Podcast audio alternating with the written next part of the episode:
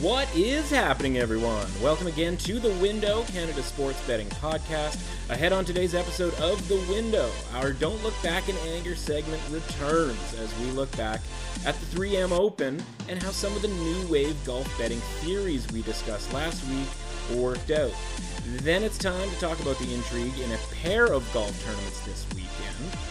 We'll sprinkle in some MLB bets for Wednesday and the debut of a new weekly segment as an old sports media friend, Ted Ballantyne, joins me to talk about sports the old fashioned way. It's time to head to the window. Let's go.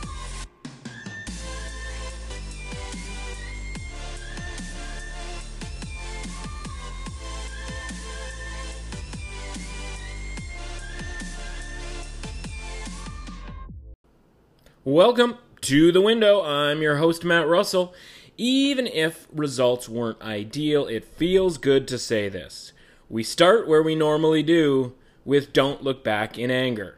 For those new to the show, Don't Look Back in Anger is our reflection on the previous days, the previous weekend's events, assessing what went right and what went wrong, finding commiseration as a community, and hopefully more celebration in winning bets and more importantly, uh, what we can learn from what happened. So we'll do a full recap in Major League Baseball, like a full week's recap on Thursday. So for this episode, we'll just sort of focus on golf in Don't Look Back in Anger from the past weekend. And of course, we'll look ahead to this coming week. So over the past weekend, we were interested in seeing a couple of different things. One did our live betting strategy over coming into the tournament with an established card did that work? Like what were the pros and what were the cons of the way we did things? And so the cons let's start with the negative were we swung and missed with a handful of top 20 bets. And that was what we did sort of before the tournament started and in a lot of ways, it sort of proved the theory that pre tournament betting does sort of seem like it's not the best way to move forward. Now, had a couple of those guys made the cut and got themselves into the top 20, as certainly a ton of golfers did who were in that 100 to 200 to 1 you know range including the winner uh, Michael Thompson. You know, if a couple of those guys get into the top 20, then, you know, obviously we're singing a bit of a different tune. Or on the flip side, if I had picked out a couple of those long shot guys that did get into the top 20, uh, we'd be singing a different tune. As far as the live betting is concerned, we ended up with three guys who were right in the mix on Sunday, we had good prices on Max Homa, and we had a really good price on Harris English, and we had a extremely um, live shot with Charles Schwartzel. Uh, unfortunately, all guys came up just short. In the case of Max Homa, really just one putt a couple of inches away. Uh, Schwartzel and Homa did get in on the each way in the top five. Unfortunately, they were one shot away from getting clear of a pretty massive tie for third that chopped up the pot pretty considerably. So that was just kind of a drag from that standpoint.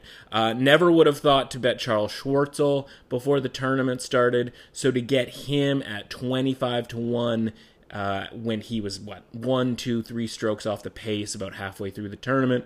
Uh, was really, really good. I think that was mispriced and a really good example of how in the live betting there can be some significantly mispriced guys who, again, because golf is so finicky in a lot of ways, you know, you you don't expect Charles Schwartzel to be involved before the tournament starts, but if you see signs that he's feeling it, that he's got his game, then you know you're never going to get sort of an accurate price on a guy like that because his results don't necessarily indicate a guy who should be in contention or who you can rely on to stay in contention.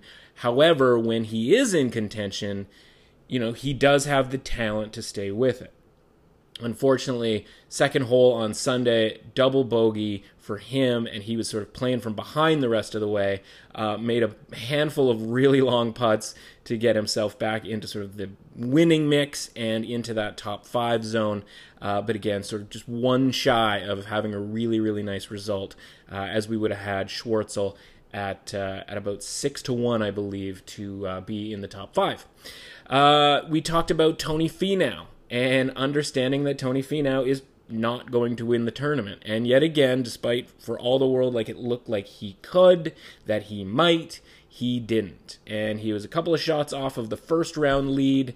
Um, at one point, sort of in the clubhouse, tied for the first round lead. And little did we know, the Michael Thompson show was just getting started as Thompson ended up grabbing that first round lead. Uh, along with Richie Werenski, those two guys sort of got out and were the rabbits. Uh, and Thompson held firm. And, you know, you don't expect a guy who hasn't won in six or seven years to show out the way he did. Always sort of expected that he'd fold, especially off to a bit of a shaky start on Sunday. Uh, but he didn't. So we tip our cap to him, and that's that's betting, right? You don't, you know, you can't account for everyone, uh, and there was certainly no accounting for Michael Thompson. Definitely all quiet on the Western Front when it comes to uh, sports betting uh, Twitter. Nobody claiming that they ended up hitting on Michael Thompson. Uh, so a little bit of a different week over the over the first what five tournaments where you know somebody always had somebody uh, with everybody coming up with their super deep golf cards. So all in all, um, I think the system works. I think a little bit less in terms of top 20s before the tournament starts. I say that like I don't have a bunch of top 20s all lined up here for you for the tournaments this weekend. And I say tournaments plural because we are looking at two tournaments and you might be focused uh, and nobody would blame you for the FedEx St. Jude in Memphis, TPC Southwind this weekend, but because that's a limited field, there's also a second tournament, and that's the Barracuda, which is uh, in Reno, I believe. So we're going to briefly talk about both of them in conjunction together.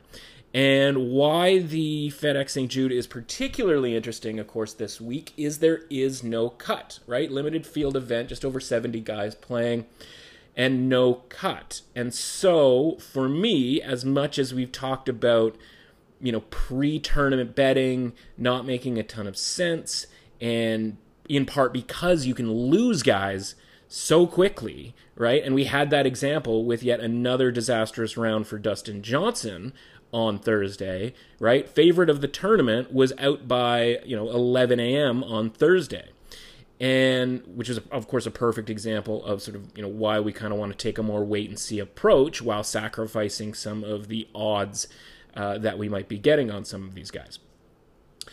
And this time around, we don't have that circumstance. Everybody's playing four rounds. There's no cut, which means there's no chance of necessarily completely losing somebody uh, on that first day, right? So you've seen over the course of this entire restart plenty of guys making the cut on the number and being in contention come Sunday, even if it was, you know, a couple of shots back. So we'll take a bit of a more aggressive approach pre-tournament, but if you want to stick with the you know sort of system that we're kind of working with here with the live betting, that's definitely what I'm going to do.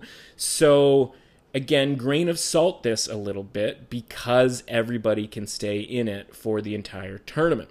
So, what I've got as far as top 20s is uh, starting at the back end Shaun Norris, 14 to 1, and Jazz Jananatanawan. I don't know if I got that right, but it's always worth a try. So, Jazz and Norris are sort of the way back at the end guys who, you know, at 14 to 1 are are value in sort of numbers only, in that they are capable of finishing in the top third of this field. Uh, not going to happen a ton of time, but you know, a ton of the time, or at least better than you know at 14 to 1 odds there's a better chance of them actually bucking their head for a weekend and getting into that top 20 So at 14 to 1, I think there's decent value on both of those guys. Then we get into sort of the more realistic plays. Christian Bezuidenhout. I don't know why I'm picking all of the guys whose last names are as difficult as possible. Fortunately, they get easier the rest of the way here. Uh, plus 400 for Bezuidenhout and he uh, has had some really good results over the last uh, little bit here. Underrated player. Uh, next up, same odds. Palmer, Ryan Palmer, of course, you've seen him on the leaderboard over the course of this restart. He's playing really good golf. Not a guy, again, that I would expect to win, but in a top 20 at 4 to 1, certainly a play there. We're making a return to the well with Max Homa this week. Uh, plus 333 for Max to be in the top 20. Uh, I think he's, you know, if you, even if you asked him, he wouldn't say, you know, there, it's there's any sort of concept of finding anything. So I won't say that he's found something, but he's just playing really good golf and mentally uh, has you know that has been an issue, and he would say that, and he has said that. Anybody who's checked out his podcast, Get a Grip, it's really really good, really good insight from a likable PGA Tour player. Um, and he talks about how you know confidence and the mental game is a major issue for him, and he's improved on that a great deal recently. So at plus 333, giving him four full rounds, um, he can play with anybody out there, and you know certainly all it may take is one or two really decent rounds to you know be in that top 20 whether he contends that's of course a different story uh, and we'll play that by ear. Uh, and then as for as the top guys uh, sergio garcia at plus 200 and adam hadwin plus 260 obviously top level ball strikers uh, for the tournament this weekend. Um, two guys who you know have made appearances on leaderboards uh, over the course of this restart. And I think are both playing really good golf and at a plus 200 to finish in the top 20. You know, if you if you pretended for a second that all of these golfers were equal, right, and you were really just looking at a sort of one in three chance to be in the top 20, given how short this field is. Obviously, it's a little bit worse than one in three, so getting Garcia at sort of better than just standard average, and of course, same thing with Hadwin, I think there's value there in the top 20. Uh, first round leaderboard. Again, these are guys who, in a different world, I would bet for the entire tournament. But because of you know the sort of system that we're trying, where we're focusing on live betting winners later in the week, these are guys who, again, if I bet them for the full tournament, um, you know, I'd be happy that they jumped out in a big way in that first round. So we're going to take a shot with five guys here. Garcia, of course, at 50 to 1. Gary Woodland, I think there's value at 40 to 1 for him to have a big first round. Uh, we may have, as a collective, forgotten about Webb Simpson and how great he was playing in those first few tournaments in the restart. He's 30 to 1 to have a big first round. Uh, and then there's Viktor Hovland at 33 to 1 to lead after the first round. And the final one, the most controversial of the group, and this is strictly a numbers play. How bad is he actually injured? How bad has, you know, his play in the last three rounds really, you know, framed how we see him going forward, especially after winning? Uh, previous to that, and of course, I'm talking about Dustin Johnson. 33 to 1, probably the best number we'll ever see in our lives on Dustin Johnson. Like I said, is he really hurt? Is he really bad all of a sudden? Or is that just sort of a blip on DJ's radar at, you know, a couple of really different courses? Uh, the one in the 3M in, in Minnesota, you know, is that necessarily a course that he knows all that well? Obviously, there was the issue of sort of tin cupping it on uh, on one of the holes where he just kept putting it in the water and trying to make the shot over the water and he just couldn't get it done. I personally think he probably just you know, after doing that, he was probably like, I'm done with this. Uh, and then as far as Memorial was concerned, you know, tough, tough course, especially for a guy who bombs it the way DJ does and can get a little bit erratic. This course at TPC Southwind certainly favors him. He's won this a couple of times and had a couple other top tens along the way. So, you know, not going to make a full tournament investment in DJ necessarily, but who's to say he couldn't turn this thing right around and have a really big round at a course that he's incredibly comfortable at. So beyond that, uh, essentially we're just going to be again looking for live plays throughout the tournament after round one, after round two, and really within round one and within round two to find different guys who we think are playing pretty well, even if their score doesn't necessarily indicate it. Um, and then, of course, on Saturday and Sunday, guys who are fully in contention. You know, if we haven't sort of gotten a handful of guys. Sort of the best thing we were able to do on Sunday with uh, Harris English, Max Homa, and Charles Schwartzel is not have to really worry about any investment in anybody else because we had sort of three of the top six horses in that race. And of course, the ball didn't necessarily bounce our way fully for that. Um, but again, didn't really need to analyze the odds uh, on Sunday all that aggressively uh, because we had sort of those guys in the mix. And of course, because there's 75 odd guys who are at the FedEx St. Jude, that means there's a, another tournament uh, over in Reno. And this is really more interesting than it's kind of ever been because of the fact that we've been watching so much golf and so much sort of second tier tournament type stuff that we're we have a better feel than we normally would for some of these you know second tier guys. Some of the obviously the guys who are going to be at the barracuda who didn't qualify you know high enough in the world rankings to be at memphis.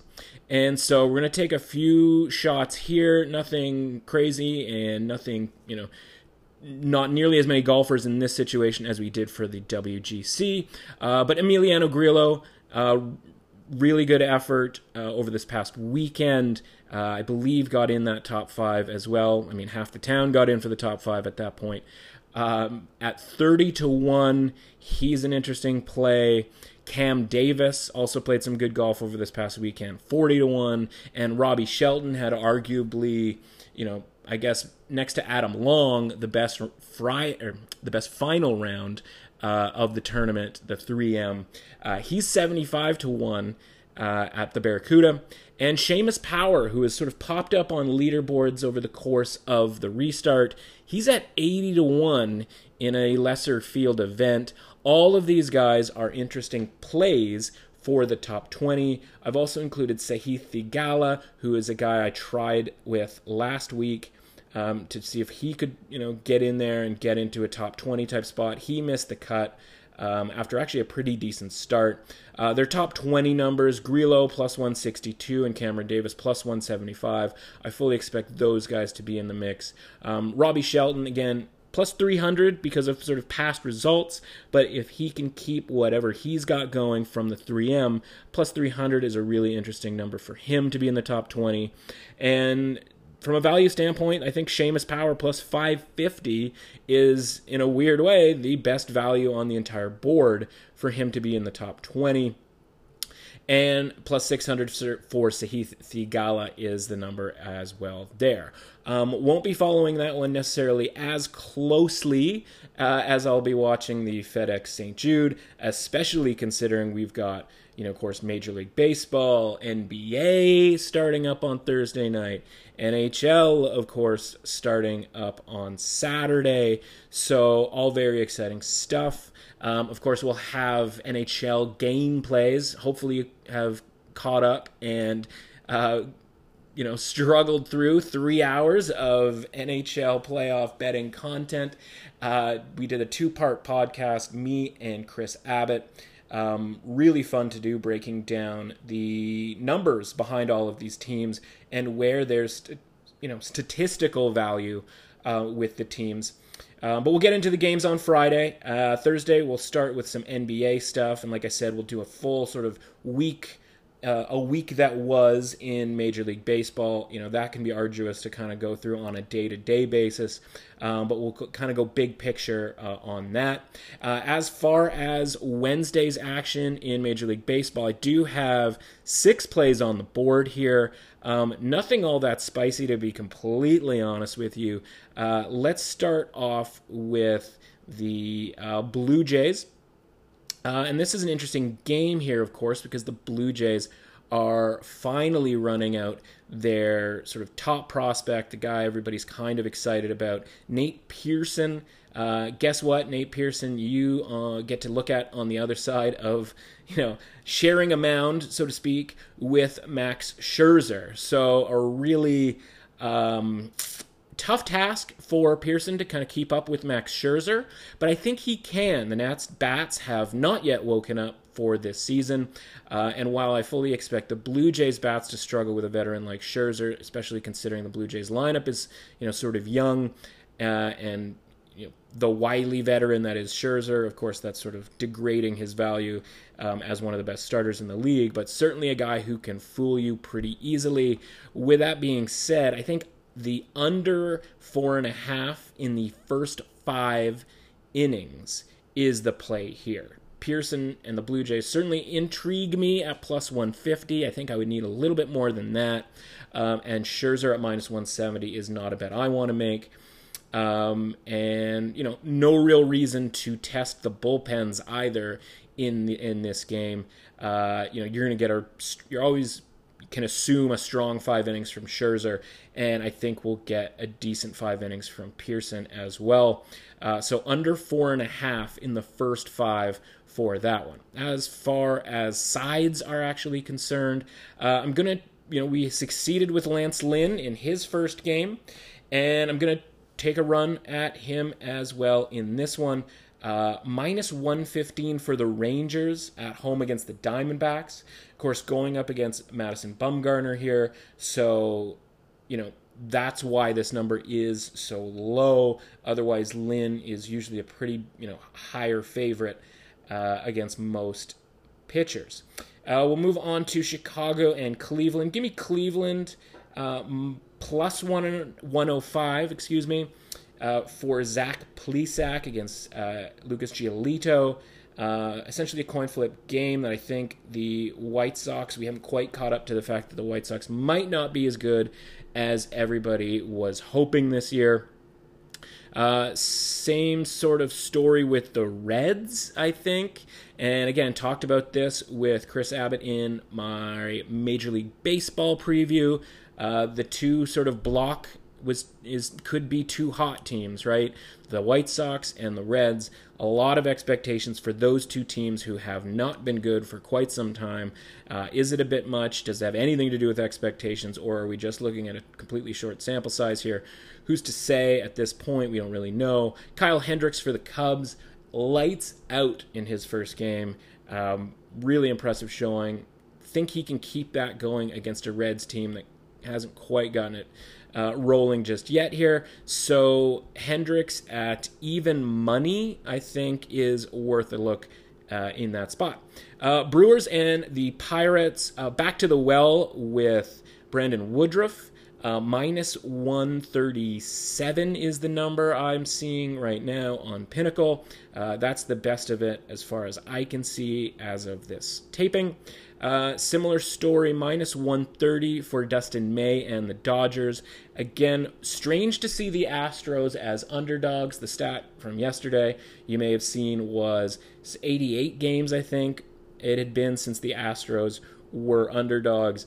And of course, they actually did not win. So, you know, could be a concern to go back to back against the Astros being underdogs. That being said, this is a team that is pretty depleted in the pitching staff.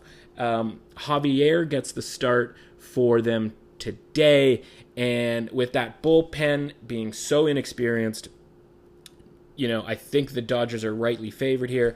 And Dustin May was quite good in his sort of fill in, you know, surprise start uh, in the opener, I believe it was, where he was filling in for Kershaw. So he's in the Kershaw spot here uh, at minus 130 on Pinnacle. I think that is certainly worth a play there. So those are the five sides and the first five total that I have here. Um, beyond that, you know, I gave a brief look into Kansas City with Danny Duffy over Detroit at plus 110. That's certainly interesting. Um, our Boston Red Sox auto fade is um, unfortunately derailed today because Jacob DeGrom is on the mound and we would have to be paying $2 uh, for him. Uh, Rays and Braves, a, big, a bit of a con, coin flip, I should say. Um, Morton and Soroka, um, both high quality starting pitchers there. Uh, maybe a lean to the under, but not enough for me to necessarily bet it.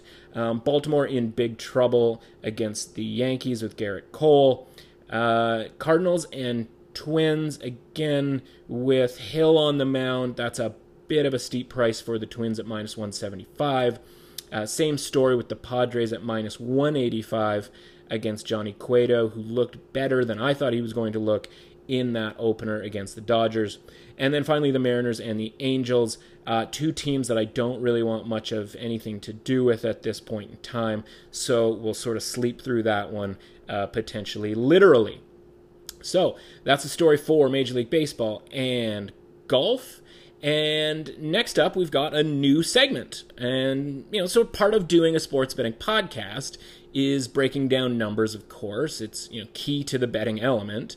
And that admittedly can get a little dry from time to time. And we just did two really long podcasts on the NHL and hopefully they were interesting to you because they did create some really interesting number narratives, right? Some conflict with the numbers to the narratives, and hopefully that creates value, and hopefully we can, you know, do some damage when it comes to the NHL playoffs. But you know, when it does get a little mathy, it can get a little dry, and I completely understand that. So I figure, you know, Wednesday podcast, we need a little more levity from time to time. So I've invited an old friend of mine, Ted Ballantyne, to come on the podcast. So essentially, we can just kind of shoot the breeze a little bit about sports. We're going to emphasize the sports element versus the betting element. Will there be anything enriching from a handicapping standpoint? Maybe, but there's really no guarantees of that. Uh, I'll do my best to try to make him laugh. He'll um, be as sarcastic as possible in return. Um, so if we get anything from a handicapping sports betting value, it'll be purely by accident. So let's bring him in now. So here he is, Ted Ballantyne, in the first ever edition of Tuesdays with Ted. How are you, my friend? I'm doing good, Matt. How you doing? Uh, I'm excellent. I think that's the first time I've ever heard you call me Matt. I was fully expecting. It's true. Well, I'm. I don't know if I start throwing rusties around here. Is is your listening audience going to get very uh, confused uh, as to what's going uh, on? They're a bright group. Uh, all three of them are really really sharp characters. Um, and I think they'd figure out. I think they'd figure out sort of what uh, what you're talking about there. Um, you know, after a little while, anyway. Uh, well, then, Rusty, I'm happy to be on the thanks, show. Pal. Uh, Ted and I work together for a certain national sports media network, and oftentimes took what we were covering way less seriously than everyone else. I think it's fair to say. This is true.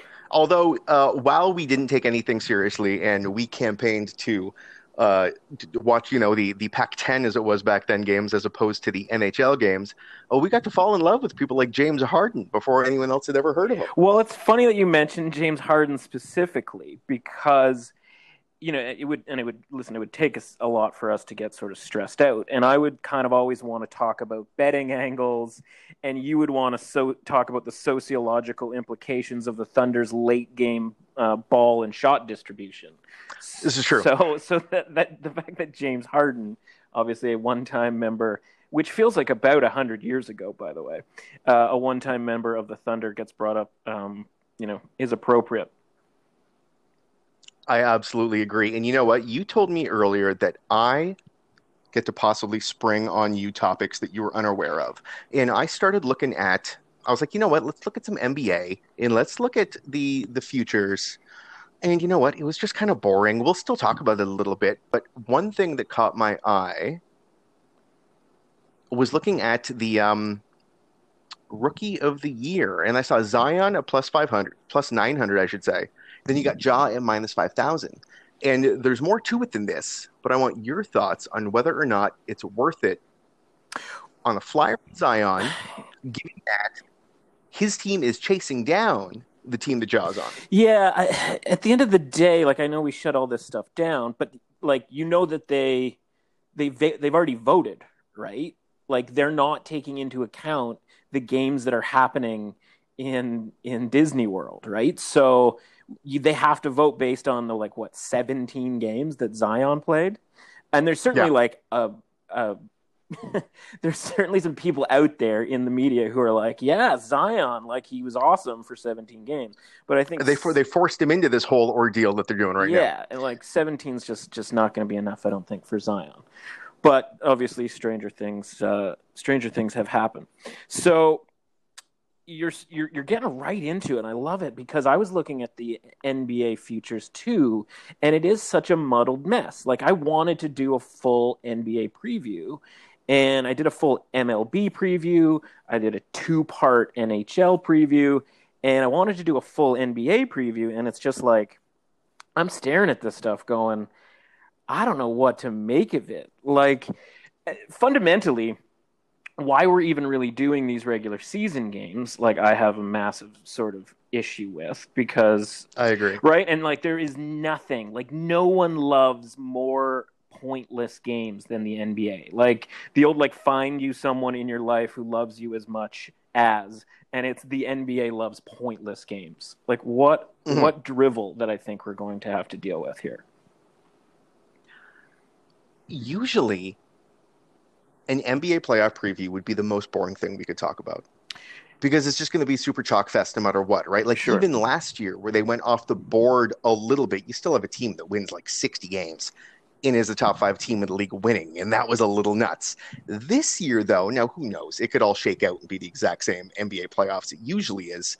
But this year has a lot more of like what the hell is going to happen Sure. than any other time I remember. Well, and I'm also kind of confused about the literal like what's going to happen. As in like you know, we've got we've just eliminated a bunch of teams. We only have 9 teams in the East. We've got, you know, a, more than that in the West. They're vying for like position. How much are these other teams supposed to care about like again these regular season games coming down to the wire like Yeah.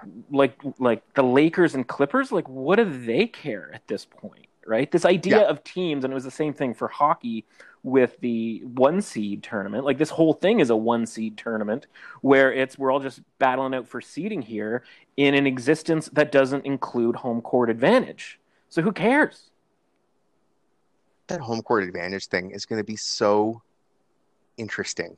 Because god you look at the team like say the sixers and listen I, i'm prepared to talk about the nba west baby but uh, just the sixers are a team that crushed it at home Yeah. all year and then on the road they were atrocious and now we're in this weird neutral site situation i just going into it i have no idea how they even handicap half of these things Yeah, and Ben Simmons is a is a, a small forward now all of a sudden, and yeah, like the whole thing is complete chaos. And so I'm like, it's kind of pointless more than any other sport. It's pointless to do this preview because I'm going to need the full like eight game regular season to kind of figure out like where I could even begin with doing a preview podcast, let alone Yeah. like actually making bets that I could, you know, legitimize at any point in time. So it's totally on the back burner for from that standpoint. Like I'm going to get into, you know, some of the games and whatnot as far as like trying to anticipate motivations and and that kind of stuff. But man, like going through the futures market where you're like, you know, these teams like have might have decent value, like a team like Portland, who has all their players back now and you know should be pretty good, right? Like this is a team that like wasn't it just last year they made the Western Conference Finals? Yeah. Like that's a team at like 60 to 1 or something along those lines that should be really kind of interesting but they might not necessarily make the playoffs based on you know you start getting deeper into like their schedule and stuff like that like that for the regular season. So yeah for me it's just like arm's length at best. And i don't know why we're even having to bother with this stupid eight regular season games either. The eight regular season games is so strange and it's it already feels like they're playing too many of these preseason games anyway and it's just what three? Yeah, it's funny they deploy the scrimmage too, as if I'm supposed to be able to learn anything from that either. In a sport where like the guys play basketball all the time, right? Like baseball kind of like got off and running with around similar levels of, of preparation. And this is a sport that alleges that it needs six weeks to get everybody, you know, at the best of times uh, up and running as far as like pitchers and, and hitters and their timing and all this and all that, right? And then, you know, hockey, similar deal. It's like, okay, you know, there's no more cardiovascular sport than hockey. And it's like, yeah, we're to do one. Uh, one tune up and then uh, then then sudden death time. It's like what? Why is basketball yeah. playing these crazy these crazy scrimmages? So yeah. Yeah. I'm to be curious how the lines move because you're right. Because I was to talk and I was to tell you where some of the teams are, but it'll be interesting to see. Like Lakers at minus 105 right now are the, the favorites. Yeah. Where, where that's to be after these eight games. Well, and that's it, right? Because, yeah, you have to, like, you forget mentally that the Lakers and Clippers. I mean, the Lakers and the Clippers at the best of times like are in the same arena, but now they're in the same arena with literally everybody else, and it's you sort of have to remember that you know battling for the four five seed is meaningless at this point. Like that type of thing that like might have had some intrigue at the end of a regular regular season. Yeah, you know what made me laugh when you first start, like when you first started talking about how it's pointless betting on these you know, pre-playoff and regular season NBA games. And I was like, oh, I know what you're getting at. It wasn't the exact same thing I thought, but like when I was looking at what we may discuss tonight, you were talking about baseball. I was like, oh God, like speaking of who knows what's going to happen, I'm like, what if we talk about baseball? And then by the time you know we release the pod, just a couple hours or a day later, the whole season's canceled. It well, seems like absolutely anything's in play. Yeah, and which is kind of like awesome here, right? Because there's literally like no rules. Like we live in, a, you know, a lawless society at this point when it comes to sports, right? Like i would like, hopefully, I'm only talking about sports, but it's like this lawless society. Like three hours before the games start on Thursday, baseball just goes, you know what? Everybody's into the pool. We're going 16 teams in the playoffs, and it's you're looking around going like, what? Like you're allowed? I hope they just like... keep. I hope they keep making it up as they go along. Like nothing right. would make me happier. So at that point, I'm like, you know, so now I'm feeling like I'm in this world where I can just make up stuff as I go along. And so it's worth mentioning, like, I'm calling this segment Tuesdays with Ted, but this week it's running on a Wednesday because of the two hockey podcasts that are running Monday and Tuesday. And we're full value, full full disclosure, we're taping this on a Monday night, so it really has yeah. nothing to do with Tuesdays. Yeah, and don't worry, I'm not going to talk about anything so topical it's going to ruin it for anyone. Well, I like I don't even mind because like all the rules are out the window at this point.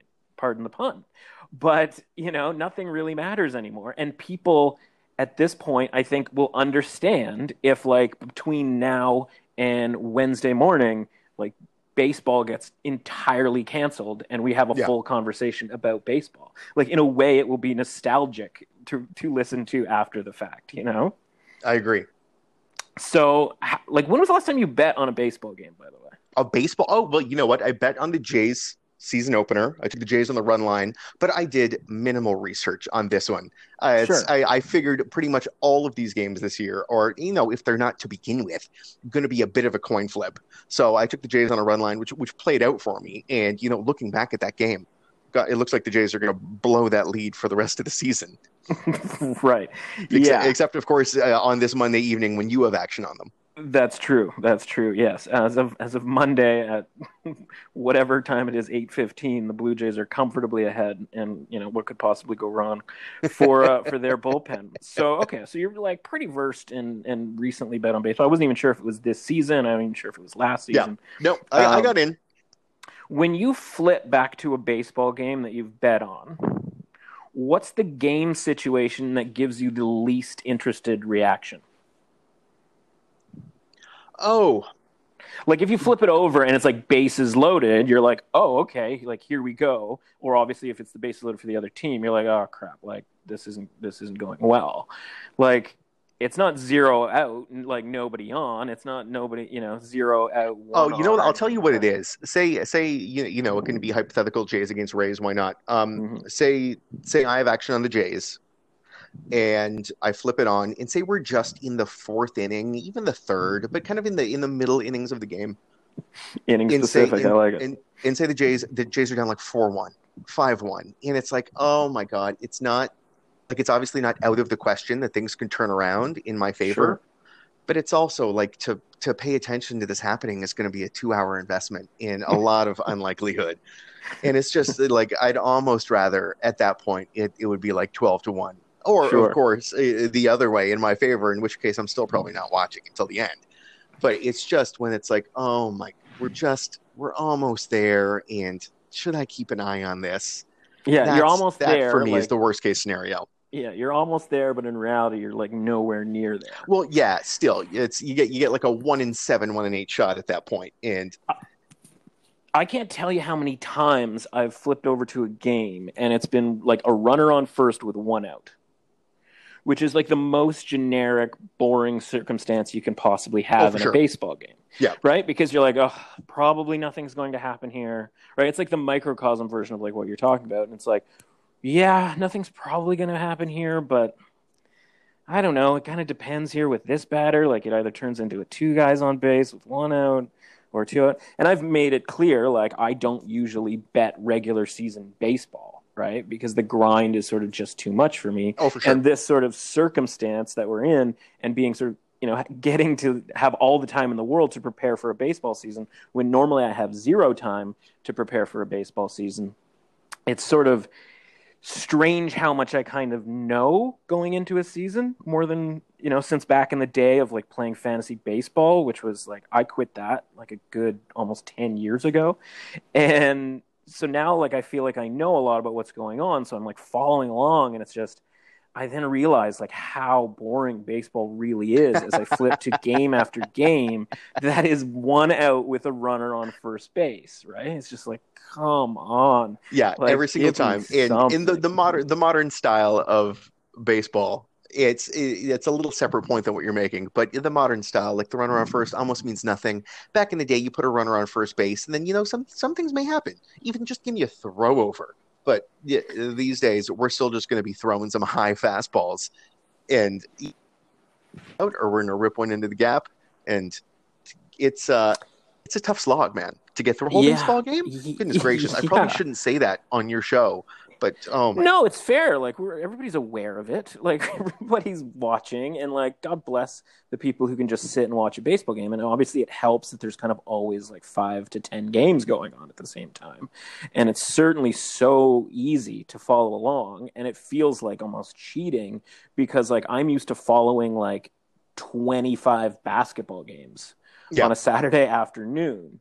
And it's kind of a joke to follow like six baseball games oh dude, which is why be, I end up watching innings that start in my, you know, from my standpoint with a runner on first with one out because I'm like, there's not anything else better going on in any well, of these don't you think games. the way to do it for baseball games should sometimes do like a fifth inning live bet or something like that? Because it's it's kind of the opposite of other games where if you're betting it, it kind of enhances the excitement the whole way through. Baseball, I feel like if I'm just watching with a rooting interest, and I put on the game, and again, it's that four-one game in the fourth inning with just a Mhm. rooting interest. I'm like, oh, this is anybody's ball game. But all of a Sure. sudden, you start you start splashing some money on games, and you get that four-one in the fourth. And you know what? You, you've watched enough to know this. You know, this really isn't anybody. This one's, you know, uh, this one's half in the bag. Well, if you're up four one, it's anybody's it's ball game. But if you're down four one, it's over, and no one and no team has ever had never ever come back. which is such a fun psychological game to play because when you're up 4-1 like your feeling is not like when you're down 4-1 you think oh this is this is almost over when you're Yeah. up 4-1 you do not want to let yourself feel like oh we've got this Yeah, absolutely. And it's and it's that's the feeling that I try to sort of explain to people when you go like, okay, if you have a team, right? Like if you're a Blue Jays fan, like that's how you feel about the Blue Jays, right? Because you over the course of 162 games in a season, there's just going to be days where they blow a 4-2 lead in the ninth inning with two out, aka Saturday, right?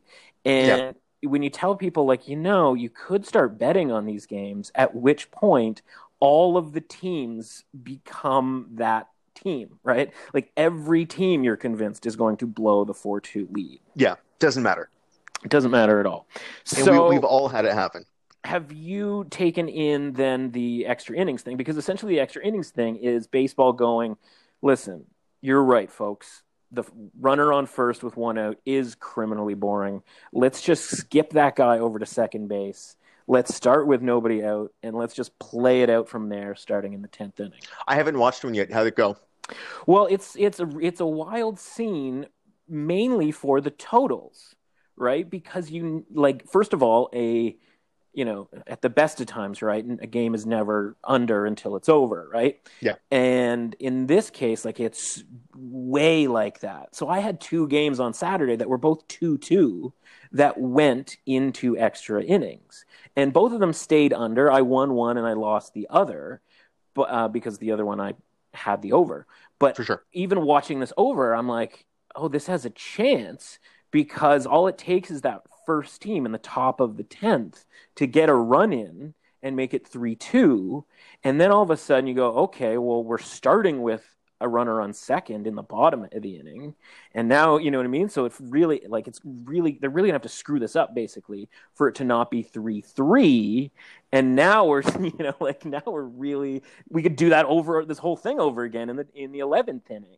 And yeah, like in, we're going to see some games. Like, I don't know that we're necessarily not going to see any more 15, 17, 18 inning games. Not that we saw a ton of them anyway, which is why this whole thing doesn't really make any sense.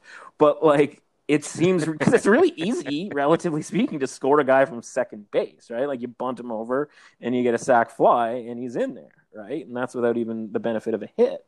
And so the totals, like I don't know how you can bet an under at this point right? If you're only to if you're going to bet an under at this point, it has to be, you know, obviously because of the starting pitchers, and so you just do it in the first five.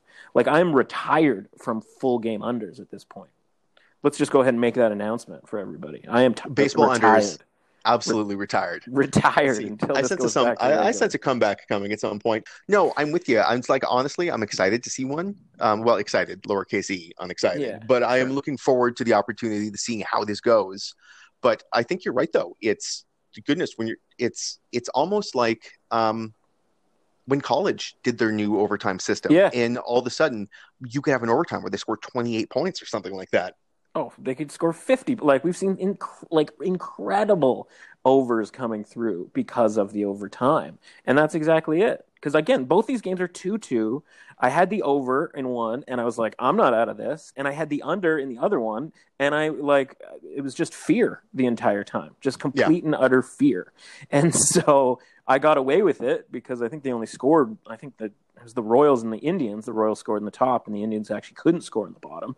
But I'm like, this thing could get ugly quick, and I'm just I am I don't have the stomach for it. So, uh, yeah, first five is the only circumstance where you can play an under. Also, in part because starting pitchers aren't going to be going long, right? Like, what starting pitcher goes for a long time anyway?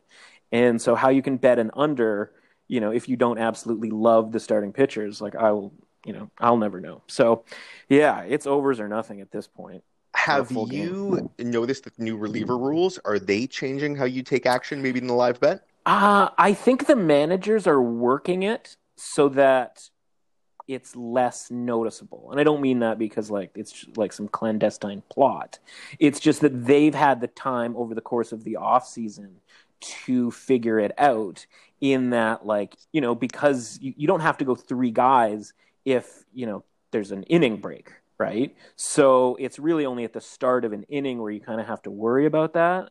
And I think, and again, so far, just sort of, you know, anecdotally, so far, it doesn't seem like there, you know, is a spot where they're like, oh my God, my guy doesn't have it, you know, How's he going to get through two more hitter. batters? Yeah, it's just But not, yeah, that- I that's not I would in guess- their plans, right? They've planned around it. I don't even know if 60 games will be enough because I would guess like the advantages or perceived advantages anyone was ever getting for the way they were doing, you know, a reliever for one batter were so fractional Mhm. that I, I think you'll need a bigger sample size than 60 games even to really see if it's impacting the game drastically. I, like, and not even drastically because there's no way it will. Yeah. But we're, we're only going to have a handful of situations where some dudes out there just stranded for a batter or two. So yeah, Yeah. I don't think it's going to make a huge difference. because it's going to take two batters to figure out a guy is a complete disaster, right? And so then it's like you're really only having to deal with one extra batter. So yeah, to me, like it doesn't seem like that is really you know affecting anything. And again, if it is, it's be like the managers have already kind of figured it out. But for sure. Yeah, tough to say.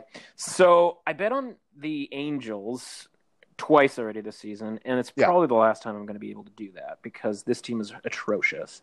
Um, more specifically, Shohei Ohtani, your boy, Yes. started uh, started on Sunday. I think he got zero people out Yeah, and, yeah, yeah, and yeah. was and was removed from the game. What's stopping the Angels from keeping him in the game as like a DH or like outfielder at that point? Like if he's scheduled to start and he only throws like 30 pitches because he gets shellacked, you know, can't we move things around and keep him in you know the what? lineup? I think sh- I think they should be able to. I think there's some kind of you know baseball-y rule that if they try to make that switch as to who's the DH midway through the game, they sacrifice the DH. Yada but yada if he's yada. the DH, who cares? Or does like then the pitcher have like I don't? It's yeah. It's, you it's know what? It's a good because even this year where there's just only DHs. Yeah, it's, Yeah. I'd be curious, but it's you know it's baseball. There's going to be some rule, and if I start looking it up, I'm going to be the baseball rules, and I don't want to go there. But you're Yeah, you're no, totally right no- because it kind of ruins the watching experience when you know this dude getting shelled out there is just kind of half of what we're watching him do. Yeah, absolutely. So I've got a couple more baseball anecdotes here, but if you've got Yeah. anything else, you let me know. Oh, I need Um, you to handicap something before we're done. Oh, okay, fair enough.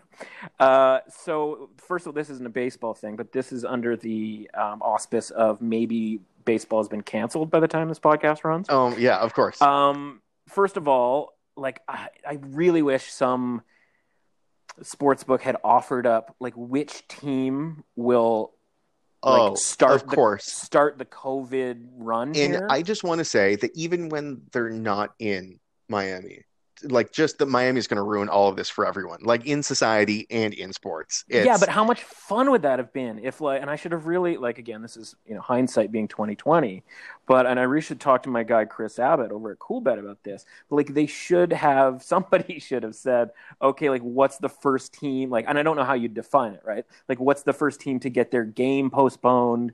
What's the first team to like get more than ten guys like Yeah. testing positive? What's the first team to like pack it in entirely? Like is that a circumstance that could possibly exist? because like obviously in theory each team sort of has its own equal chance to be the offender but like you would have had to like shade it towards right like california teams the texas teams and of course i really think like Oh, miami was the probably would be the going to be favorite. the favorite right yeah, Miami's like a, they're like a minus 140 in the entire league for, for first in most league. guys. the odds on There's like no that, question. that horse at the track that is just like twice the size of all the other horses and you're like oh i see why that, that horse is Yeah, uh, no doubt. favorite. No, you're totally right. Uh, But baseball's doing this stupid thing where they're not publishing any names, right? Like it's some type of shame if the dudes get sick. And Yeah, they'll give you it, how it- many. It would They make it tell you who. difficult, but goodness, I think that would have been a ton of fun. I think other leagues should do it. Quite frankly, NBA is on the forefront on these things. They should get in on this.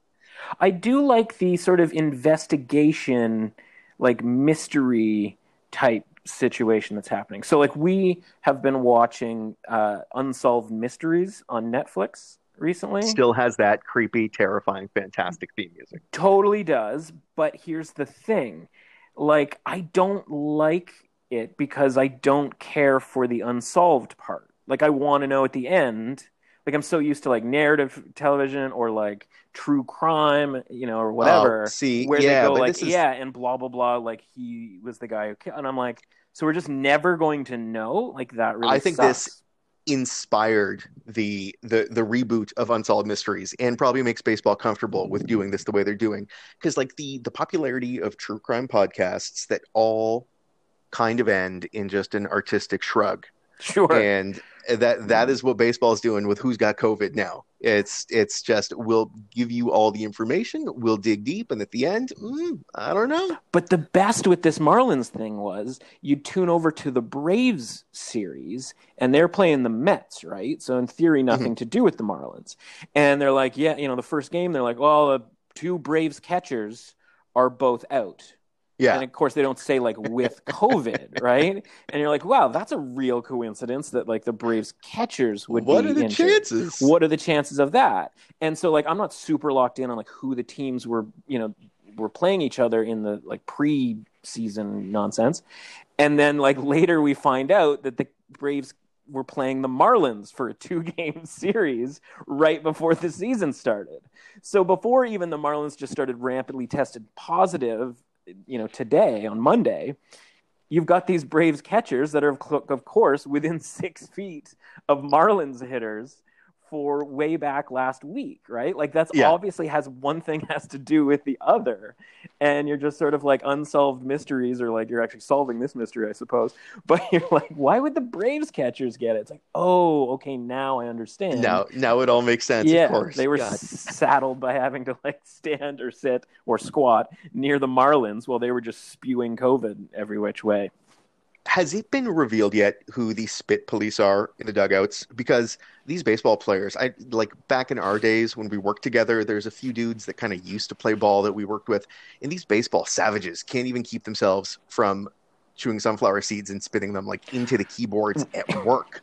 well, like, listen, who is monitoring the situation? And we both live, you and I, with uh, with a medical professional of some sort who this has to true. go to a hospital every day.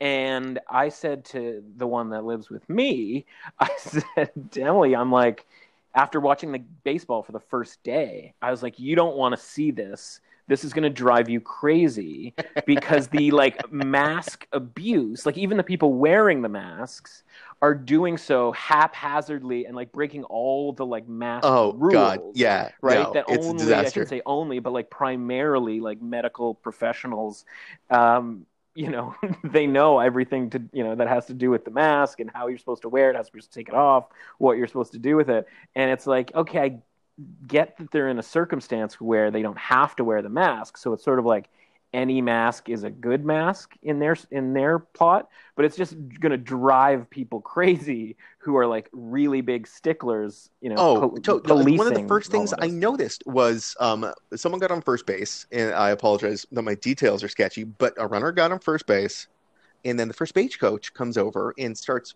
whispering in his ear yeah. But he's just as if he wasn't wearing a mask. He was putting his hand right on the mask over his mouth. That's what I mean. And, like it's stuff like that. Like a guy had a mask around his neck while he's like catching a ball at second base on a steal attempt.